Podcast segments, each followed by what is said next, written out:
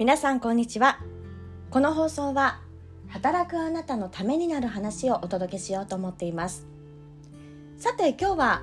人は話し方が9割という本をご紹介したいと思います。この本ね、名前だけ聞いてうわー聞いたことあるという方もとっても多いんじゃないでしょうか。ぶっちゃけめちゃくちゃ売れています。ただ話し方の本って本当にたくさんあるので、最初はね便乗しているだけじゃないかなと思ってたんですよ。ただこちら読んだらとにかく面白いです。私は発信する立場としてアナウンサーやキャスターなどをしてきたんですけれども、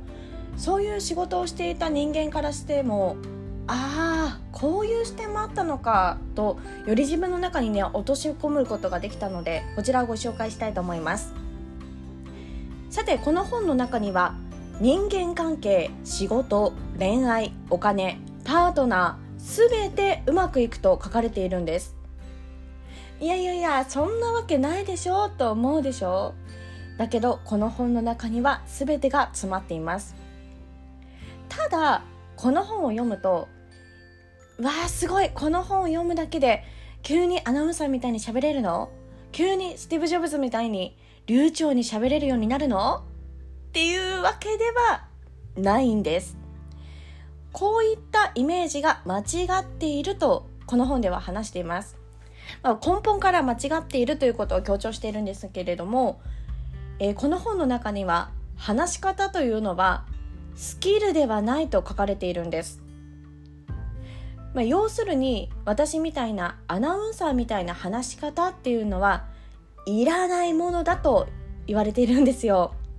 ちょっとね頑張って身につけたこの技術がいらないものと言われると悲しい感じもするんですけれども、この本の中ではいらないものと書かれています。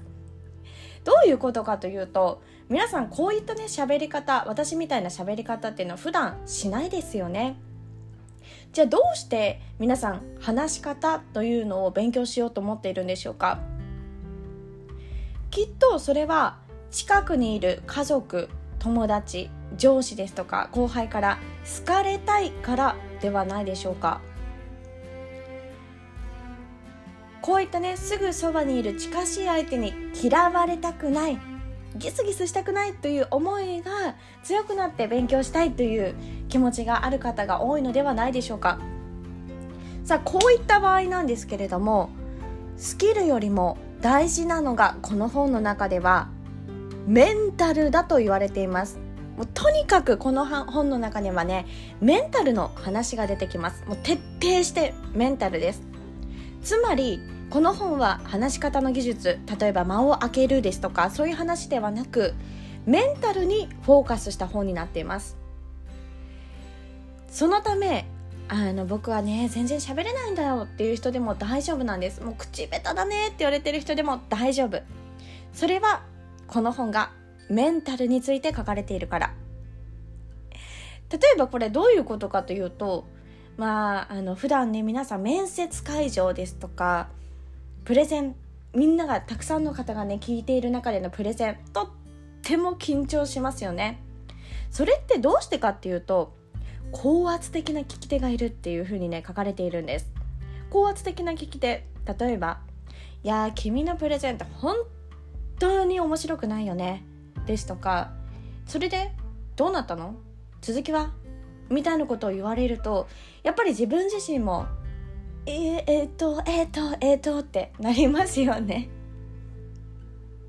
このように安心できない場所では誰しもが必ず口下手になるとこの本には書かれています。ただ反対のことを考えてみてください。好きな場所に囲まれている時っていうのは皆さん誰でも上手に喋っているんです。友達の中、そして例えばゴルフが趣味な方だとしたら、ゴルフ場にいる時なんかゴルフがこうでねっていっぱい喋れますよね。こういうことなんです。つまり話し方というのはスキルではなくてメンタルが必要だったというふうに書かれています。じゃあそのメンタルなんですけれども、どういう時に崩れると思いますか？これね3つあると書かれていますよ。1つ目、否定しない。2つ目、うなずきの徹底。3番目、プラストークをしてくれる人がいるか。つまり、いや昨日ねここのお店で食べたうなぎが美味しくてって言った時に、そこ美味しくないよねって言われたら、やっぱりちょっとメンタルが弱りますよね。そして例えば面接会場で面接官がね、うんってしてくれる人もたまにいるんですけれども、そういう人ってすごく安心しますよね。逆に全くうなずかれない環境って本当に緊張するんですよ。これが2つ目。そして最後のプラストークなんですが、例えば私ねこれからライブ配信、声の配信頑張っていこうと思うんだよねって言った時に、周りの人がいやでもそれ危ないんでしょとか、それ大丈夫とかっていう風に言ってくる人が多い状況は作らないという風に書かれているんです。つまりこれがどういうことかというと、全工程全てをね否定しないで受け入れてくれる環境づくりというのを作る必要があると書かれているんです。いやそんなの最高ですよね。いや私ねこの前このお店でねお肉食べたんだけどね、それでいやそこのお店本当に美味しいよねという風に周りの人がもういいうなずきあると、もうパラダイスですよね。誰だってこういう状況を望んでいると思います。この本は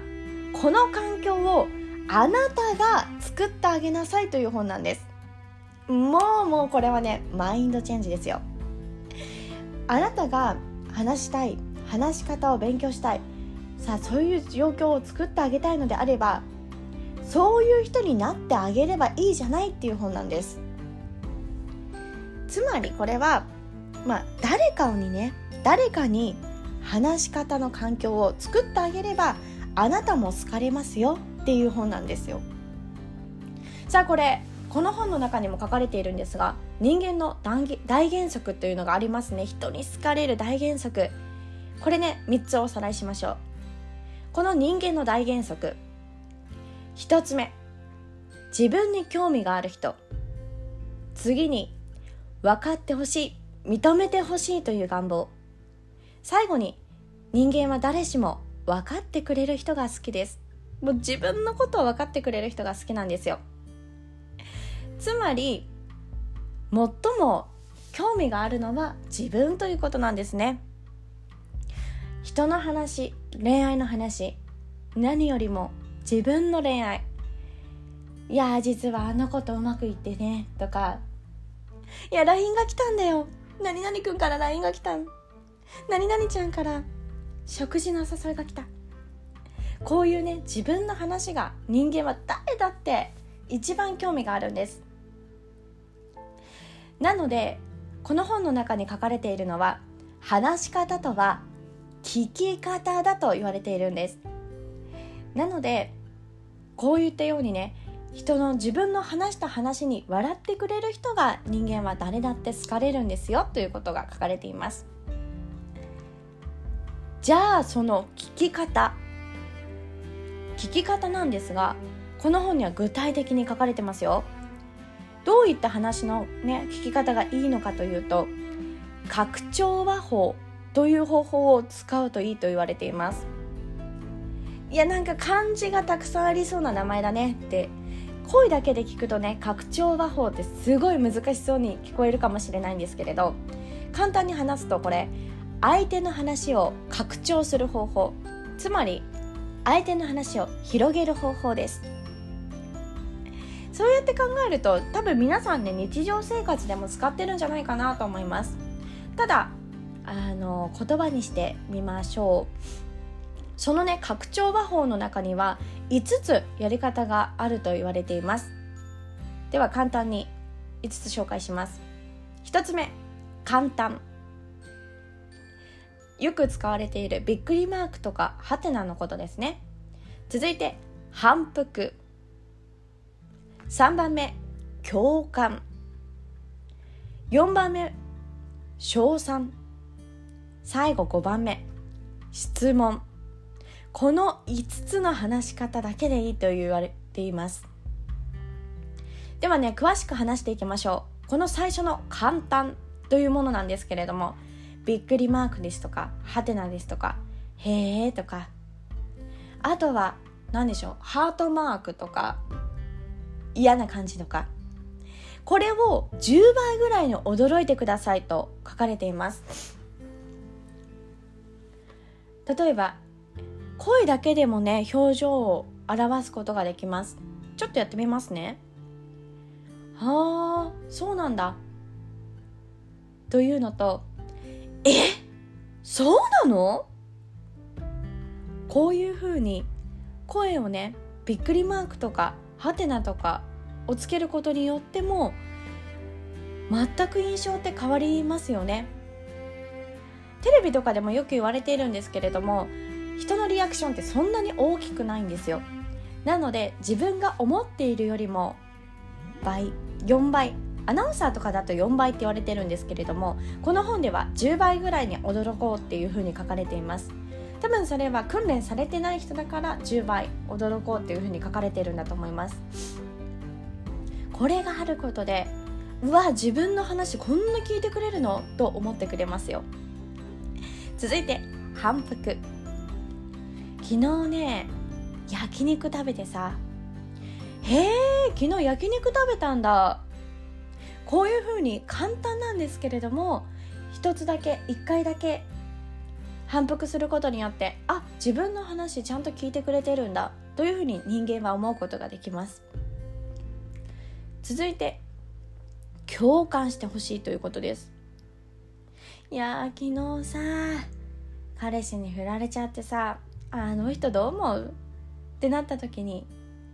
いやでもあの人はね、かっこいいと思うけど性格はね、っていうことは人間は望んでないというんですよ。人は誰しも共感してほしいという生き物なんですね。昨日彼氏に振られちゃってさと言われたら、ああそうか、残念だったね。このように寄り添うのがいいと言われています。これはもう人間が全肯定、肯定されていきたいから、好かれたいためには共感していきましょうということなんです。そして4番目、称賛。これも10倍ぐらいに褒めてあげようということなんです。例えば、さすがですね、仕事できるの早いですねとかというのを、例えば仕事できるの早いですね、仕事ができるの早いですねという言葉だけじゃなくて、いやあなたって本当に会社の中で一番仕事早いですよね。いや私こんなに早い人出会ったことないです。いや本当にできますねぐらいに褒めてあげるといいと書かれていますよ。こういったものね、キーワードリストを作るといいそうです。例えばもう受験勉強とかの時に、トイレとかね、寝るベッドの上とかに紙にね、書きませんでしたか？単語帳みたいなのね、そういったように称賛の言葉、キーワードをね作るといいと言われています。ただやっぱりそういうことをする人はなかなかいないと思うので、普段から、ね、頭の中で、ああこういう言葉を褒めてあげようかなとかって考えることが大事だと思います。そして最後に質問。いや昨日さゴルフやったんだけど、そのゴルフどれぐらいのスコアだったの？こんな風に質問をするだけで自分の話を聞いてくれてるんだなというふうに人間は思ってくれます。この5つ、顔、表情、声、これをね含めて相手の話をね拡張していけたらいいなと思います。これね、本にも書かれているんですけれども、私も結構実感しておりまして、アナウンサーとして、いやアナウンサーって話上手な人多いよねとか思うかもしれませんが、実際は聞き上手な人がとっても多いなと思います。インタビューとかをする人はもうとにかく聞き上手です。へえ、そうなんですか。それでどうだったんですか？いやー、それは大変でしたね。で私こういうふうに思ったんですけれどもいかがでしたか？みたいに本当に聞くためにトレーニングをしている方がとにかく多いです。つまり話し上手は聞き上手。話し方が9割と言われている理由もちょっとわかるかと思います。